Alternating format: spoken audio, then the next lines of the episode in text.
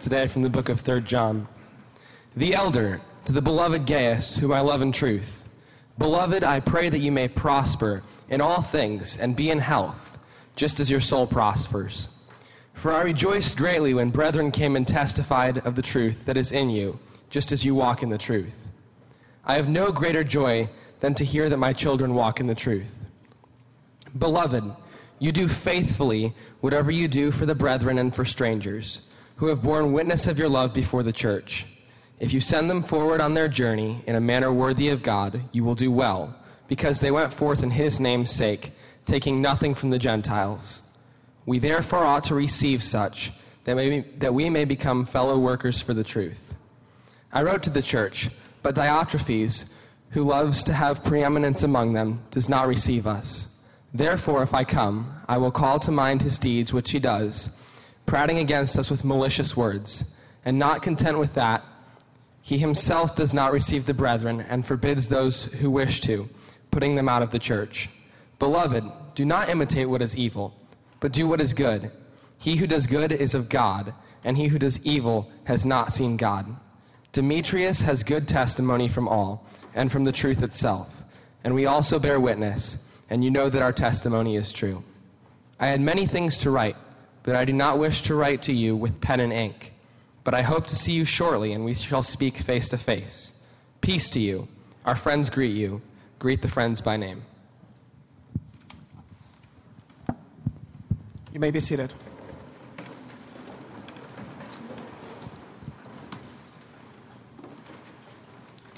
Thank you, Lord, for the reading of your word. Your word brings life, it brings light. I pray, Lord, that you will illuminate our hearts with your word. May your words bring life to us. May we hear from you, speaker and hearer alike, as your word is spoken today. We invite your presence. We continue to invite your presence in our personal spaces, in our hearts, in the places where we have closed doors we open them to your presence. We open them to your spirit. We ask that your word would do its work in our lives, in our hearts. May it be like seed that falls into good soil. In Jesus' name we pray. Amen. Amen.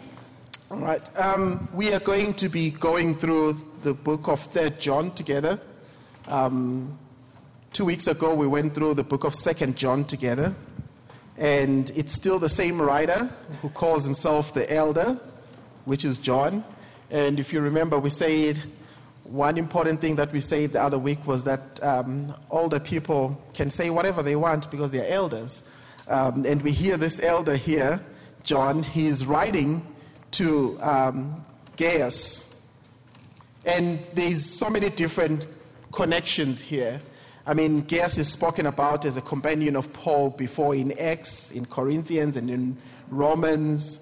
Um, and we don't know if it's the same Gaius, so it's a different one, but that name is very popular, but it's used a lot of times in these scriptures. It's used in Acts 19, in 1 Corinthians 1, and when Paul speaks to the Romans and tells them that he stayed at the house of Gaius. So we don't know if it's the same house or not, but this is a name that is very common in the Roman Empire.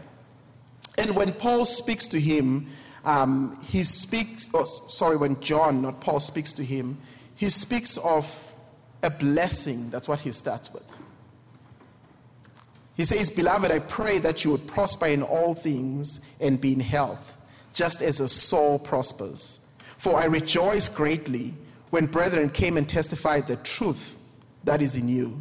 Just as you walk in the truth, I have no greater joy than to hear that my children are walking in truth. He speaks about, he says, Beloved, I pray. This is, this is the, the apostle. He, he is, he's, a, he's an old man now. We've spoken about that the other week. So he has all these things that he wants to say, and we see that at the end as well. He speaks about, um, I have so much to tell you.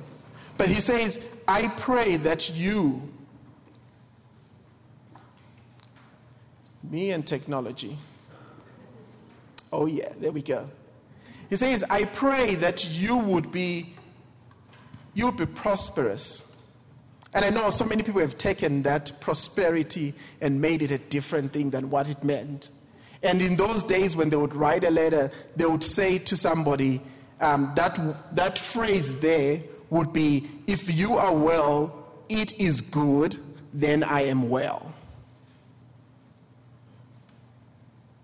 It's saying, I hope all things work well for you. And in realizing that, I don't want to skim over and pretend that God does not want us to be at a place where they, there is prosperity that is, give, that is uh, promised as the ultimate thing to the church when we get home in heaven. Where there will be prosperity, no health issues, no death, there will be peace. But that's the ultimate thing that we are promised. But while we are here, there are times where we're going to face sickness. There are times where we're going to face lack. There are times where we're going to face where we don't have everything that we need provided for. But our ultimate promise is a place where God's place and our place are together. And in that place, there is prosperity, true prosperity. And in that place, there is health, true health. And in that place, there is peace, through true peace in Christ Jesus. So I don't want to skim over it and pretend it's not there. But I want you to know that yes, we are promised these things, but we are promised them as the ultimate promise. And we are not promised that in our walk here, then everything else on earth is going to be prosperous and beautiful and wonderful. We are not promised that.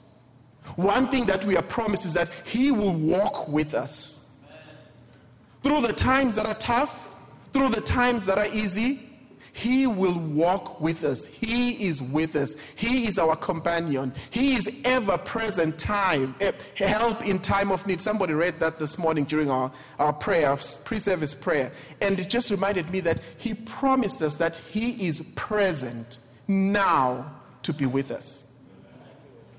In the times that are easy, that are prosperous, in the times that are hard. As we are praying, as we're praying on Tuesday, last week, praying for the persecuted church, uh, Tuesday night, it came to mind over and over again how many times they realize and they accept that He is with them. One man said in the video that we do not pray that God will take away our suffering, but we pray that we would have strength to soldier on till the end. For me, in my love of comfort, I would say, I pray that all this would go away. But he says, I'm not praying that it goes away, but I pray that I have strength to go through it. And I want to encourage us as we as we go on today. Mr. Shane did say that there are uh, papers up there, the board that speaks about uh, the persecuted church. There are also some in uh, upstairs. I've put them on the tables upstairs for you guys to pick up and go and pray for at home. These things remind us that our comfort that we have here is not the ultimate comfort. And we should not be too comfortable to a point that we don't realize that this is not the end. We have a home that we are going to. We are people on a trip. This is a little motel that we are waiting as we go on in our trip. And I want to encourage you don't get too comfortable in the motel. Sometimes the motel might have bed bugs. But you're not going to, you, you, you know when you, when you endure those and you start scratching the following morning, you're like, oh, I can't wait to get home to my own bed. This is how it should be like for us here on earth. We are not here to be comfortable. We're not here. Yes, God promised all those things, but He promised them to us as the ultimate promise. Let us not get too comfortable here. So He says to them, I pray that you prosper just as your soul prospers. Just as your soul prospers. If me and you, our physical health was connected to our souls, some of us would be very sick physically. If our physical health reflected what is happening in our spiritual walk, some of us will be extremely sick. John puts these two together for us to see. And I want you to realize, even in this stage where things are hard, where things are not ultimate, what God promised us, I want you to realize that God is all wise and He is perfect, and His plan is perfect. In Job, He says nobody can throw His plans. His plans are perfect for us. Even in our suffering of loss, even our suffering of pain, He walks with us. And in that process, our soul is being changed in our suffering. When we walk through the hard times, we draw closer to Him. And when we draw closer to Him, the more we are changed to the image of His Son. God is wise. He knows that when we have everything, we tend to walk away and think we can do it on our own. And so we don't have much time with Him. So sometimes these, time come, these times of hardness, of hardship come so that we can draw closer. And we can say, Nearer, my God, to thee. Nearer, my God, to thee. I want to walk closer with you, one step at a time with Jesus. And as that happens, our soul begins as well to be healed and get closer. And our spiritual health becomes better and better because we are walking closely to Him. John says, I have no greater joy than to hear that my children are walking in truth. Nothing pleased John more than that his children were walking in truth. And we spoke about that, the heart of a pastor. We see it again in John when he says, it's, it's a joy when we walk in truth. John, how did John know that Gaius was walking in truth? How does John get to know this man is, is really walking in truth? What, what's happening here? John gets to know because there is a witness that Gaius is walking in truth. There are people who have seen and reported because they don't just hear, but they have seen him walking in truth. Today, in our walks, in our communities where we live, in our streets where we are, can people say that those people walk in the truth? By the way that we communicate, by the way that we walk, by the way that we love one another, by the way that we live in a way that represent Christ. Do we represent Christ well enough such that people would say, by just pointing us and say, those people walk in truth. And that was a challenge for me, and a challenge for me and you. Are we walking in a way that is, it's not only what we say, but it's what we do? When this and this are matched, then we've got a good place. We're in a good place. And I'm going to ask us and I'm going to challenge us on what it means to walk in that truth. What does it mean? We spoke last week that the truth is Jesus. There is no any other truth. The truth is Jesus. But he says in this sentence that my children are walking. He says, let me read this again. I have no greater joy than to hear that my children are walking in truth. Previously, he used the truth. Then he went on, and now he's using in truth. What does it mean to walk in truth? It means we are living a real life, a life of truth, a life of genuineness, a life without phoniness, a life that we are not concealing things. We are not living, we are not, we are not saying something and living something different. A life that matches this and that. That's what he's talking about.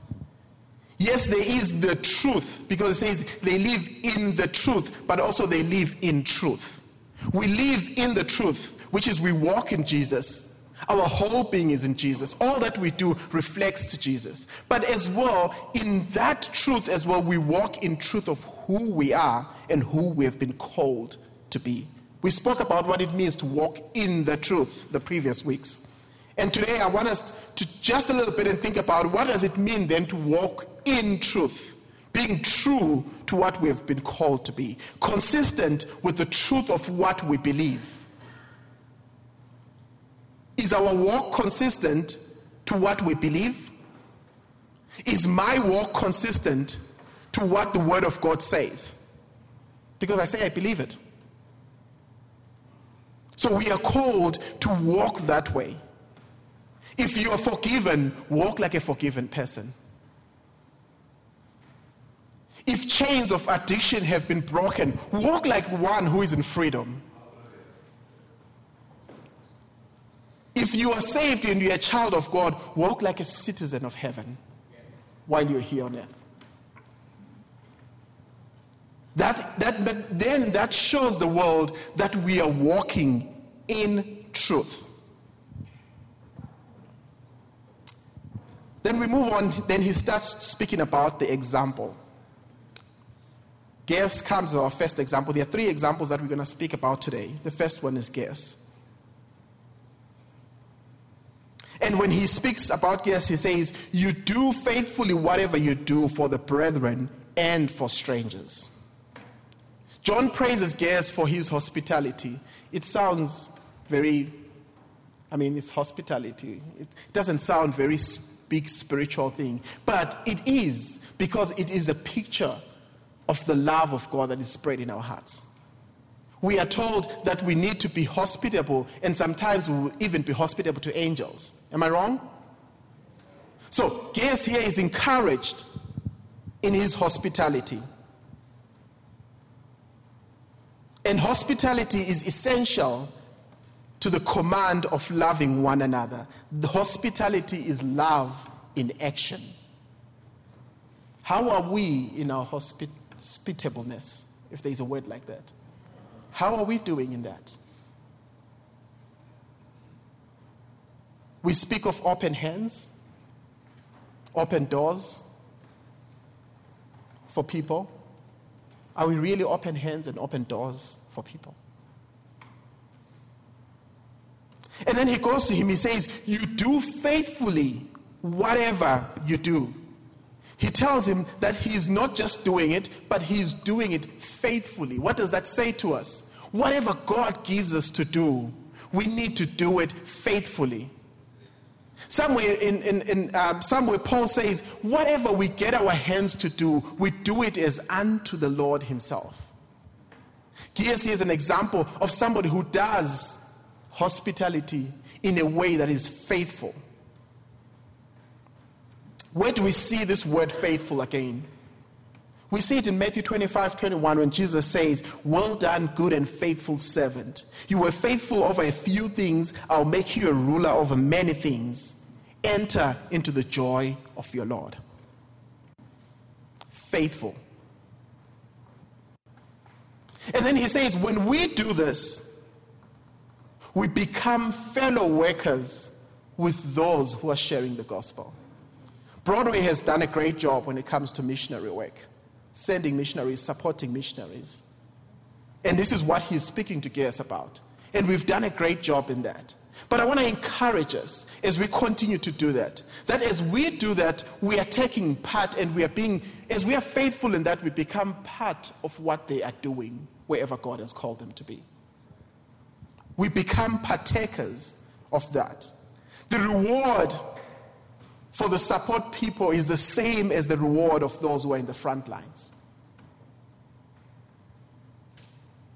Some people think of had an, have a picture of when Billy Graham got home in heaven and there was a great joy and oh well done good and faithful servant all the souls that you led to the lord but i believe that as he spoke some other time he said an old woman prayed for him and I believe when that old woman walked into heaven, she got the same applause as Billy Graham did. Because she was there as support. And I want to encourage us as we support those who are called into the front line, we are partaking in that. Another example of that, we see it in 1 Samuel 30, verse 21 and 25. I'm not going to read it. But David in that, in that part, he tells the people when he comes back from war, from recapturing what had been captured, and there were these men that had stayed behind, he says, We're going to share everything equally. And in this part, David realizes that people who kept the supply line at the back are as important as the people who were in the front. Jesus even offered, said that if you offer a cup of cold water to one of his children, you would not be forgotten and you would not lose your reward. Support. And, and this explains why John then goes on and prays for Gaius to be blessed and to prosper. It is because he realizes that as Gaius prospers, he doesn't hoard for himself, but he supports the ministry. As we prosper in America, in Fort Wayne, Indiana,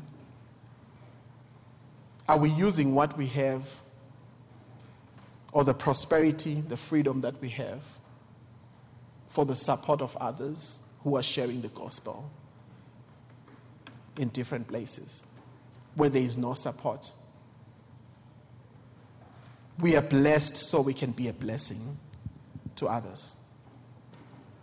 And but not only that, he goes on and he says, doing it in a manner that is worthy of God. Christians are not only called to help or to support, but also to help and support in a manner that is worthy of God. We are to do our best and do it excellently because that's what we are called to do. And having said all this, it does not, ex- it does not exonerate us from the Great Commission. It doesn't free us from the Great Commission. Matthew 28 19. Go therefore and make disciples of all nations, baptizing them in the name of the Father, the Son, and the Holy Spirit. We are still called Although we are supporting our brothers and sisters who are doing work that way, we are still called here at home to share the gospel. And we share the gospel by our words, but also by our walk. Let us not be those who share the gospel by our words, void of the walk. Let us not also be those who share the gospel by our walk void of the words. Put those two together, and we make a dynamic way of preaching the gospel. And Broadway has done a great job in receiving our missionaries and praying and supporting them. Matthew 10 40 and 41, Jesus said this He who receives me, he receives he who sent me. He who receives a prophet in the name of a prophet shall receive a prophet's reward. And he who receives a righteous man in the name of a righteous man will receive a righteous man's reward. This scripture should make us consider the way we receive those that are helping to share the gospel in different places. So we have a good example here of a man who does that well. Then there's an example, a bad example. Diotrephes has got a bad example. He's a, he's, yeah, he's a weird guy. His name sounds to be a Gentile name, but he's, it's very attached with an unchristian character like. He has temper, high temper, a spirit full of pride, self ambition. He loves preeminence. One version says Theophilus who loves to be the leader. He loves to be in front and be the leader of the church. And he has contempt of the apostles' authority and leaders. He has contempt of anybody else. And the problem here with this, with this man that we meet is just in those words that he loves preeminence, he loves to be the leader. Because then, for us, that, that self ambition, God does not want us not to have ambition, but He doesn't want us to have self ambition and create and grow that to a point that we, we don't think of anyone else but ourselves. And we see this man here, he has self ambition. And self ambition creates malice especially to those who, sub, who does not support, who do not support your self-ambition. Because you start to reject them. You start not to like them because they're not supporting your self-ambition. And that ill malice wakes up in the heart and it's going to eventually come out in the mouth. And we see it here with this brother. He refuses, he refuses to listen to anyone, even to listen to the apostles themselves. He refuses. And so I want to challenge us with this bad example that we need to watch our hearts. Guard your heart diligently, Broadway. From within it flows the springs in everything that pertains to life. Guard our hearts. When our hearts are not guarded, you see it in our talk, in our conversation. We might be talking and saying things that are scriptural, but the way we are saying them is, does not glorify God. So we need to realize that sometimes our self ambition makes us proud and angry and don't want to listen to anyone else, and then it bursts out in words that are not glorifying to God.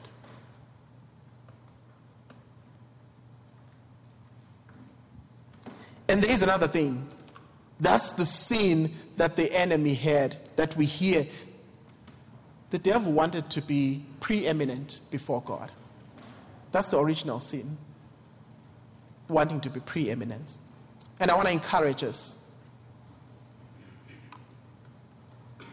to put away our proud self ambitions. And this proud, self ambitious man could not even submit to apostolic authority. At this time, when, we, when this book is written, John is most probably the only of the 12 that still remains. So he has authority. He's a man with authority, but he would not even submit to him because of his pride. And that preeminence is the difference here because we are called to be like the image of Jesus. But what was Jesus like? It says in his word that Christ who, being in the very nature of God, did not consider equality with God something to be grasped with, but made himself nothing, taking the very nature of a servant. But Gaius here takes the opposite of that. And he's a warning to us not to take that. People who love preeminence love to use whatever power that they think they have as a weapon against others. Let us be watchful for that, brothers. And then he ends up and he says, Do not imitate what is evil, do what is good. But John as well has got grace. He's an apostle, he has got the right to excommunicate this man, but he doesn't at that point. He says, I'll come back. And so he's giving him grace to repent. And then there is another good example that we meet Demetrius. Some people say Demetrius is the man, most probably, who took this letter to Gaius, or he was a, a preaching evangelist as well who was going around, so this was his recommendation letter. Some say that. It doesn't really say what he was, but we hear that he's a man of a good testimony. He's recommended to Gaius, and he's recommended to us. He is a good testimony from all people. And not just from all people, but from the truth. The truth even witnesses on his behalf. It says Demetrius has a good testimony from all and from the truth itself.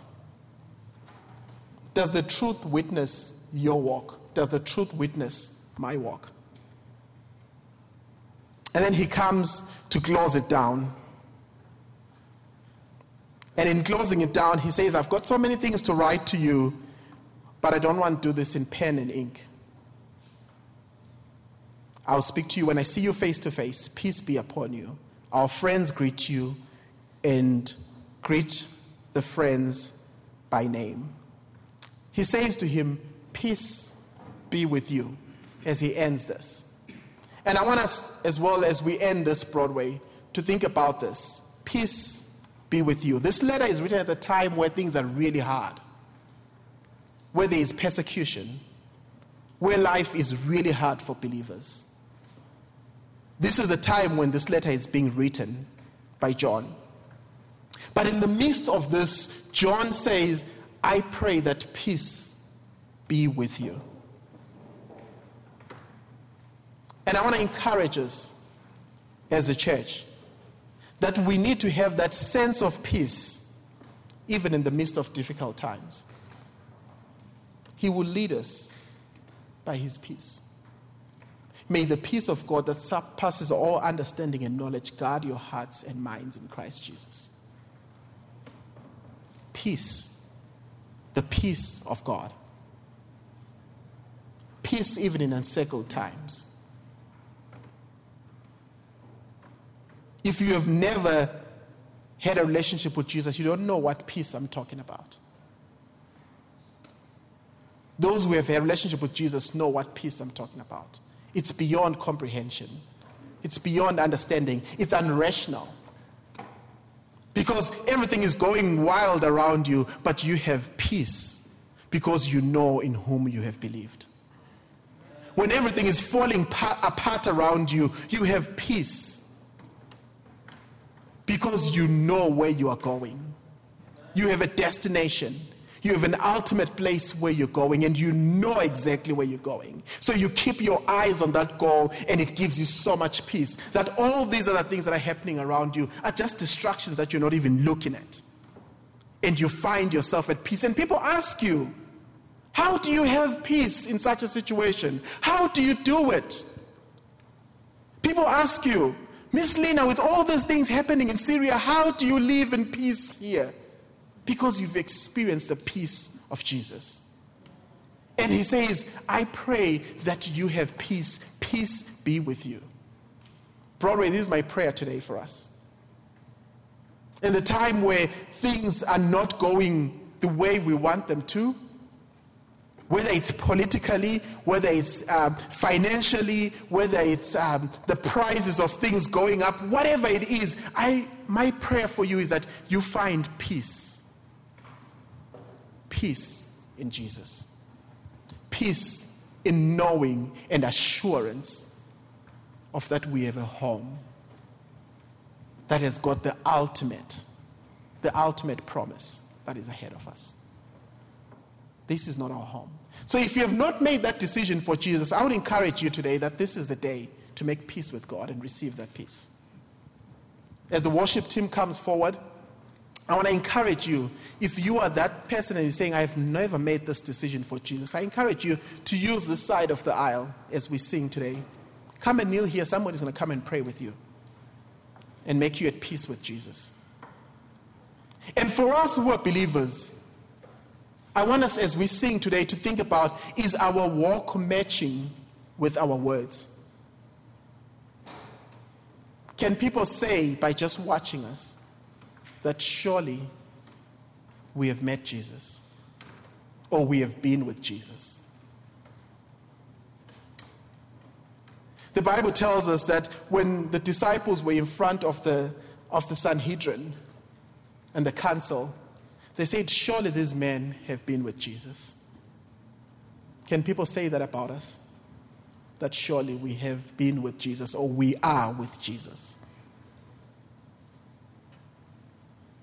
And I want to encourage us, those of us who are believers, as we sit here today, search our hearts, search our walk, search our words.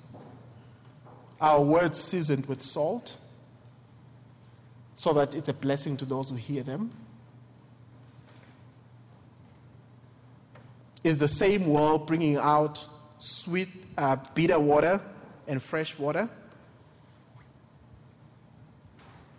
Those are small little things, but those are things that help us to walk and be the example that we ought to be.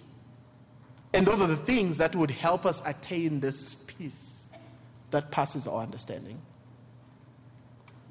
We have conflicts amongst us, conflicts, and all these conflicts and things come from our own desires, selfish, ambitious desires.